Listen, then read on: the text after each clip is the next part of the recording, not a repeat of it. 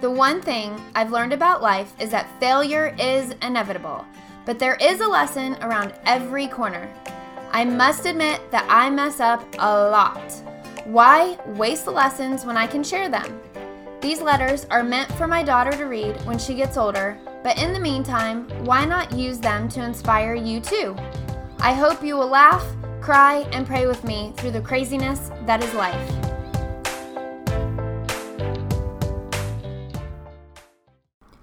The Journey The sleep of our laboring man is sweet, whether he eats little or much, but the abundance of the rich will not permit him to sleep.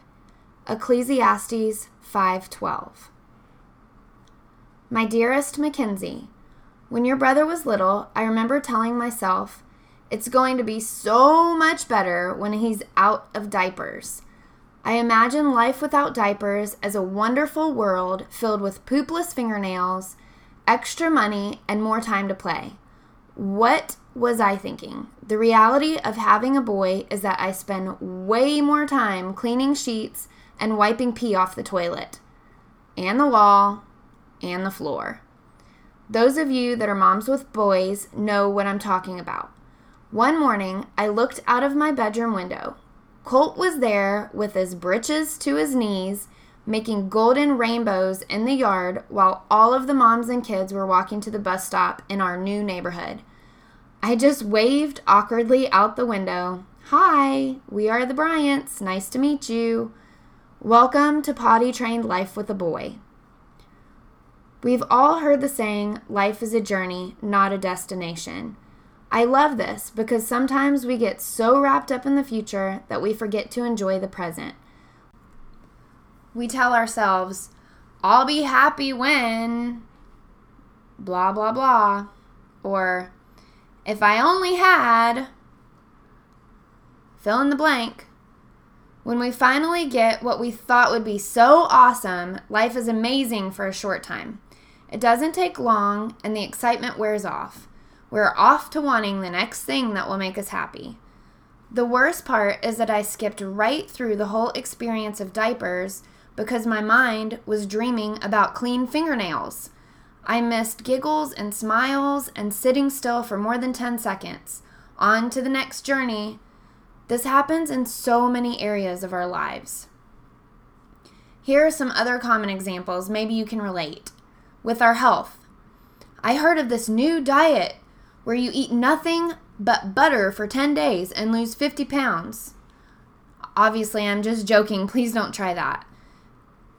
If I lose 50 pounds in 10 days, then I will be happy.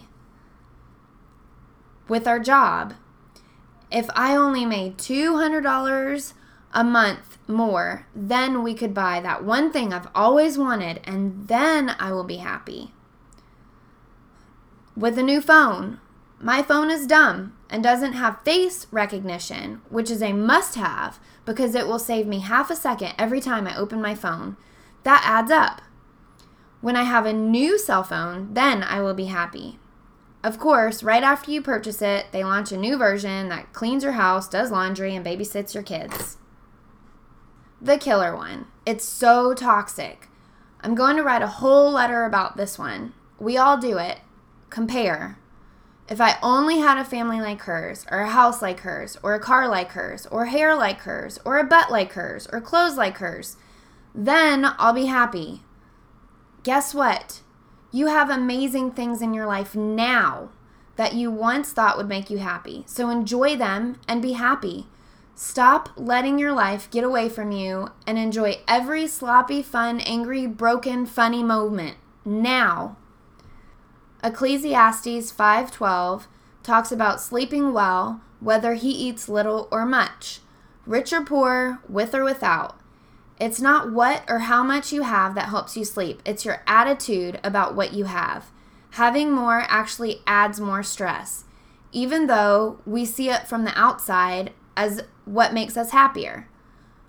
More things, money, weight loss, phone features, will not help you sleep better at night.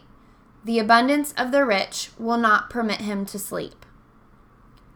My loving advice to you I have a new saying that I like much better. Think about this life is a journey filled with destinations. Hopefully, you will always be striving for something in several different areas of your life. It's good to set goals and work on improving, but life is not about one journey with one destination and bam, we are all happy. I think in order to help us remember to enjoy the journey, we must think of it as a road trip around the country instead of a straight flight to Laguna Beach. The beach is beautiful and the sand will feel great under our feet. But if we're not intentional about the trip, we will never see the beautiful things along the way, like the Rocky Mountains, Grand Canyon, and redwood trees. Even the simplicity of a sing along in the car can create memories that will last a lifetime. Don't rush through life, my little lady, and appreciate the moments that are available to you right this second.